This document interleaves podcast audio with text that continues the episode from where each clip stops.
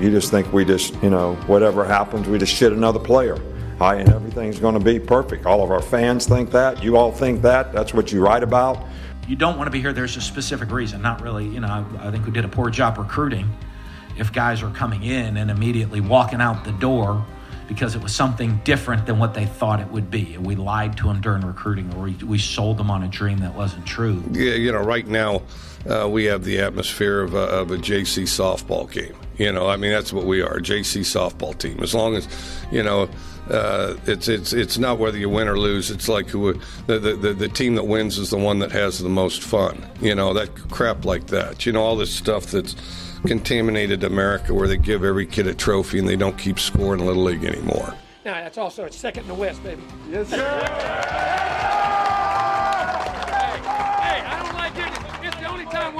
Excited about second. From now on, it's first, okay? Winning the SEC probably is harder than winning the national championship. Do you know that? Well, how about the fucking dogs? my language. Turn that damn jukebox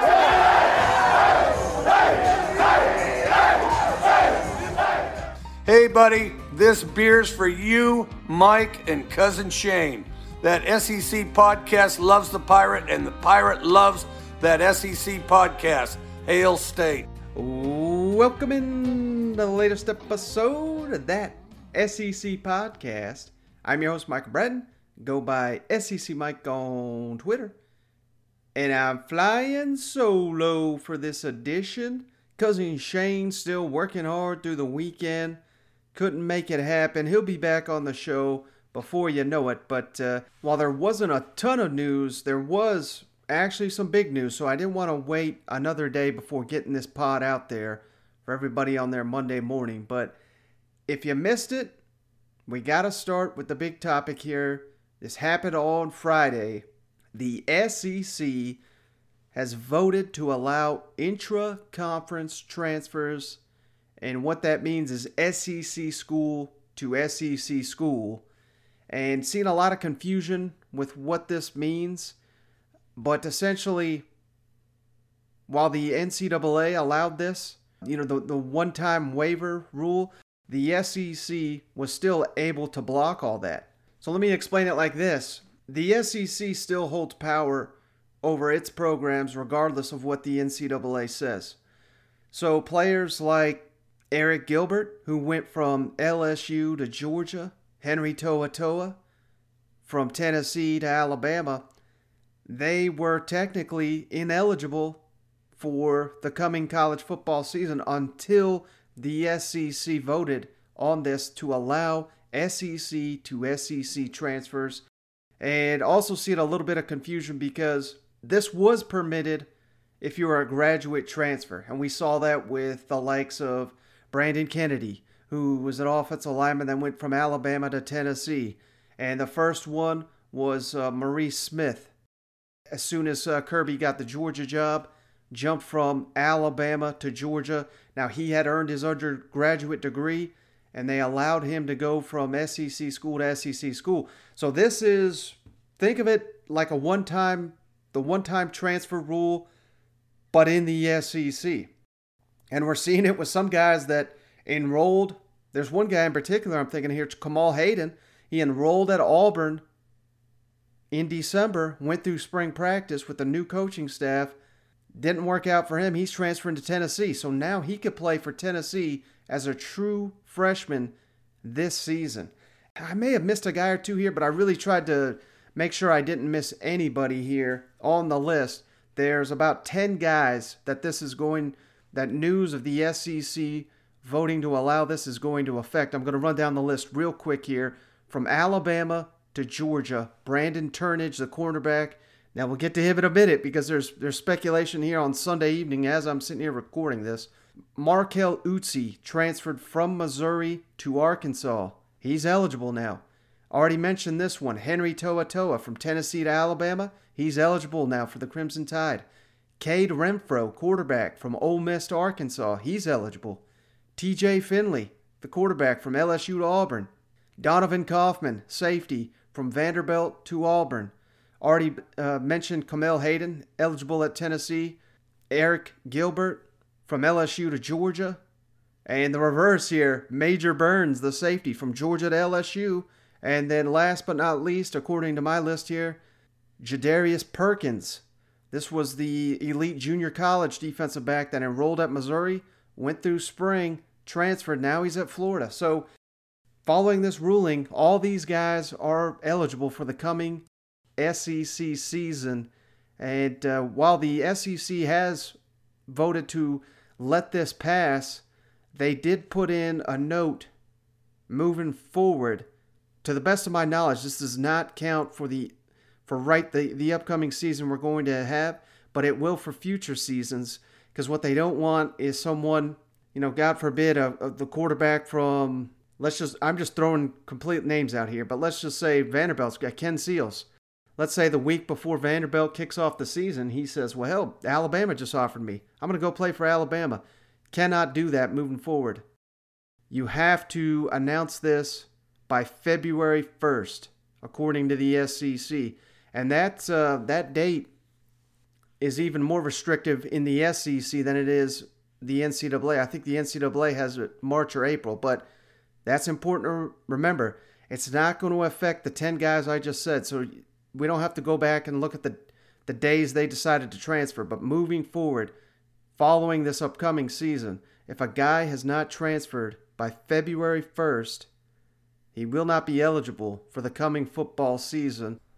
And of course, when I say that, I'm just meaning undergraduate SEC to SEC transfers.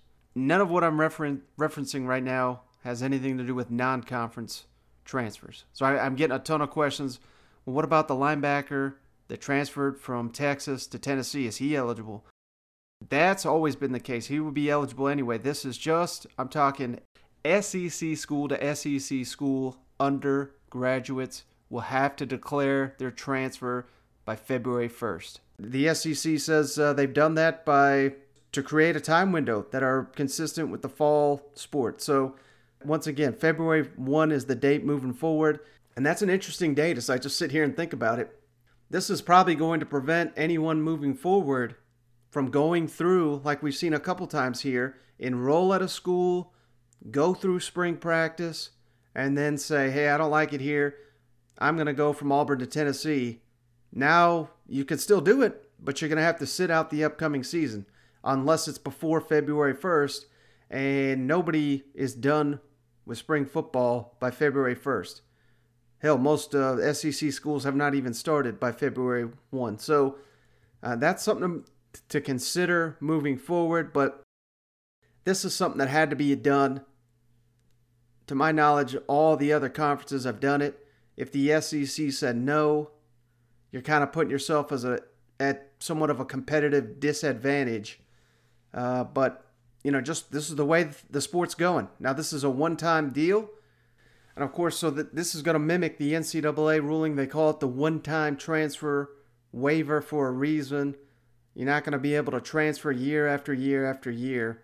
It's a one-time deal as an undergraduate. Now, if you go through your schooling, you get your college degree, and you want to transfer as a graduate transfer, they're still going to let you do that, to my knowledge. So, you know you could potentially have two transfers during your college career, but most of the time, if you're leaving after you graduate, it's probably because of a coaching change, or following a coach, or your coach just got fired. So, uh, you know, it is what it is. This is the wild west of college football. Now we got the transfer portal, we got one-time transfer waivers, inter-conference transfers, and I really think, uh, you know, as much as some people are freaking out over all this, I think this is this year is going to be unique. I mean, the, the transfers are not going to stop by any means, but I just don't think we're ever going to have a, a, year quite like this one where I think we've got like 2,000 guys in the portal and there's not room. There's not 2,000 spots for these guys to take. So uh, I think it's a factor of, you know, it's a combination of many things, just the, the COVID year and the first time this is ever opening up and allowing transfers to, to coming about and, and we'll see how many guys actually have a spot and how many guys prosper in their new spots uh, that's not to say that i think you know there's, there's not going to be any success stories based on the guys that are transferring this off season but i don't know i just don't think we're ever going to see it quite like we're seeing it now where it's just a free for all. But hell, I've been wrong before, and I, I may be wrong on this one. But hey, and I mentioned this uh, before we move on from this topic. I mentioned this Brandon Turnage. He's the guy that uh, was at Alabama, transferred to Georgia. Now he's eligible.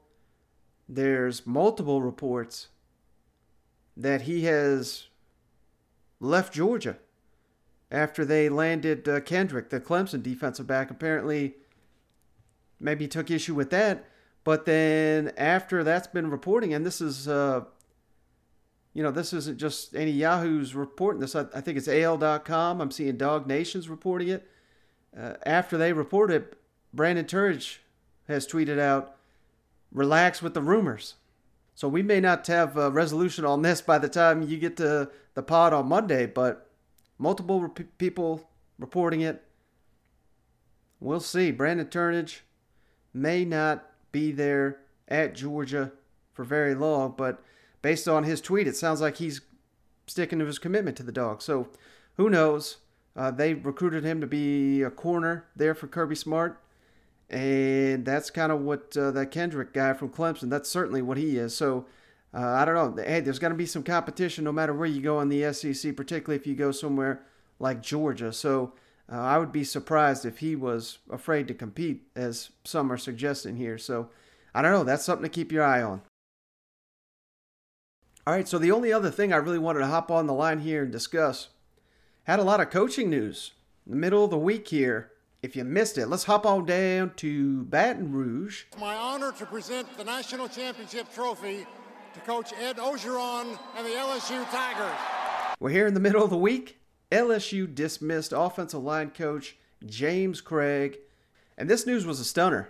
I'm not going to lie. Uh, I know some people not fans of James Cregg, his units, particularly last year. You know, you're seeing a lot of people hype up this LSU offensive line, and I'm not saying they're a bad unit by any means, but a lot of that has to do with them returning all five guys on that offensive line. Well, there's two sides to that coin, right? None of these guys were going to get taken that highly in the NFL, and we're talking some elite recruits. And they've had a five star Kardell Thomas, who's basically made no impact. I know he got hurt his true freshman year, so maybe that's not a fair comment to make necessarily, but there's talent on that line. It's not produced here lately. Of course, they won the Joe Moore Award in 2019. Some of that, you know, you got to credit Joe Brady and Joe Burrow. Joe Burrow you know, the thing that really made him special, I mean, so many things, but the, the thing that really stands out when I think of Joe Burrow is just his ability to make pass rushers miss, make uh, something out of nothing. We all remember the play in the SEC championship game, running around, finding a guy 40 yards down the field. I mean, that was not a one off. He did that time and time again. So, yeah, I'm not trying to dismiss what the 2019 offensive line, they won the Joe Moore Award for a reason which is given to the nation's top offensive line under James Cregg. They were a good unit that year. So I say all that to say you don't fire the offensive line coach in the middle of the week when you're hosting a five star offensive lineman and a couple four star offensive linemen this weekend, like LSU did. A lot of speculation that uh, maybe some violations down there. You know, we'll we'll have to see, but credit uh, Ed Orgeron, man. He turned right around. They released a statement saying, you know, we're going to have a national search to replace James Cregg. And usually when you hear something like that, that means, well, this may take some time because we've got to vet some guys. We've got to reach out to people. Mm-mm.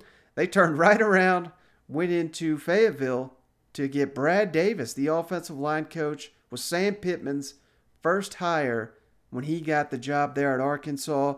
Brad Davis was previously the offensive line coach at Missouri. He's been the offensive line coach at Florida. He's SEC veteran, Baton Rouge native. I know he was offered the uh, offensive line coaching position at Southern Cal, I think just this offseason, and turned him down. So uh, this is a very coveted offensive line coach. You know when Sam Pittman thinks enough of you to hire you as your as his offensive line coach, you know he's a damn good coach. And you know, tough blow here for Arkansas, particularly the timing of it all.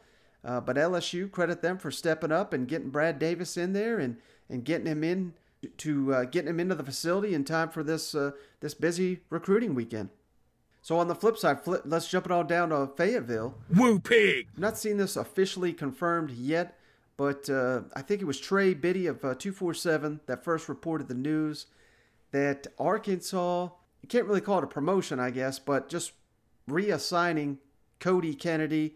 He had been hired this off season to be the new tight ends coach for the Arkansas Razorbacks. And with Brad Davis moving on, Sam Pittman moving Kennedy to the offensive line position. And if you don't know this name, you will soon enough. I mean, uh, he was at Tulane the last couple of years. Very successful down there with the uh, running game and coaching the offensive line. He did such a good job that Southern Miss hired him this offseason to be the offensive line coach and run game coordinator. And then when Sam Pittman offered him an opportunity to be the tight ends coach, he had to leave Southern Miss. He couldn't pass up an opportunity to come work for Sam Pittman. And this is actually not the first time Kennedy has worked for Sam Pittman. They worked together at Georgia during, I believe, the 2012 season. Kennedy was a GA coaching the offensive line under Sam Pittman. So, Sam Pittman, once again, if he picks you to come in here and be his offensive line coach, you know this guy's got uh, the credentials to be to be a really good offensive line coach. During his time at Tulane, he had two All American Athletic Conference selections eh, during his last season, which was last year. And then he also has experience coaching at West Georgia, the offensive line. And during his time there, he coached up two FCS All Americans. And this is a real young guy. I think he's not even 30 yet, if I'm if I'm not mistaken. So Arkansas moving quickly, but now since they moved Kennedy from tight ends to offensive line, now they got to go out there and hire a tight ends coach. So they're still at nine full time position coaches. The guy that broke the news, Jordy Culotta, we're actually going to have him on the show this week to uh, talk about Brad Davis coming to LSU. But uh, he had thrown out there, he was hearing Randy Clements, the former Ole Miss offensive line coach that got fired this after weird timings, a lot of these firings, but he got dismissed there by uh, Lane Kiffin after spring. That would have made a ton of sense to me because he worked with Kendall Briles. He knows that system like the back of his hand. They're running basically the same system at Ole Miss that they're running at Arkansas. So would have made a ton of sense for Randy Clements to slide in there. But again, similar to James Cregg, why are we letting these guys go in such interesting timing? They're doing a good job. I'm not saying there's violations down there, but maybe something to where Randy Clements was not hireable. It may be a while before we see James Cregg land an offensive line coaching position. It'll be it's the same deal because you can't hire someone that uh, may have done something wrong off the field. So we'll have to see. Arkansas still got a position to fill, and once we know who that is, we'll be sure to be breaking it down here. All right, last thing, like I said, a lot of coaching news here in the SEC. Let's jump all down to Lexington where Chris Collins, former Georgia State safeties coach and recruiting coordinator, has been hired by Mark Stoops. So Kentucky had an opening on their staff when they lost uh, Steve Clinkscale to Michigan. So now Kentucky's got a full staff here. One thing that I really like about Collins, like I said, he was the recruiting coordinator at Georgia State, and when he took over down there, first recruiting class they ever signed under him, the highest average player ranking in program history. So you know this guy can recruit. He's already in Lexington for this big weekend of hosting prospects. And how bad did he want the job? He's taking interviews while his wife was literally given birth. Check it out. This is uh, comments from Chris Collins after he accepted the Kentucky job. Uh, so we went through the first part of the interview. It was great, went well. Um, so Second part of the interview comes up. We're actually in the hospital. Okay, uh, uh, my son is born on Monday the 17th. Um, um, we're doing the second part of the interview on Thursday. So we're literally still in the hospital, um, trying to check out, trying to go through that process. Uh, coach calls and says, "Hey, you think you can do the interview?" I think we can. Uh, long story short, of course, things didn't go as planned in terms of the checkout and leaving the hospital on time. Uh, but Coach Stoops was phenomenal. Coach White, I mean, outstanding in terms of being accommodating, understanding family. Uh, a lot of people say the terms family first, but I was able to see it firsthand. So credit Mark Stoops for get, getting his guy, getting him in there quickly, and you gotta know that uh, Mark Stoops, if he's hiring you to be a defensive backs coach, that uh, you know that side that's his side of the ball, that's his baby, and he's not gonna just hire anybody to come in there and do it. Uh, Chris Collins, another real young guy. I know he's under 40, but he was doing a hell of a job down there for Georgia State. You know, that's a real up and coming program. That's one uh, cousin Shane hates to talk about for obvious reasons.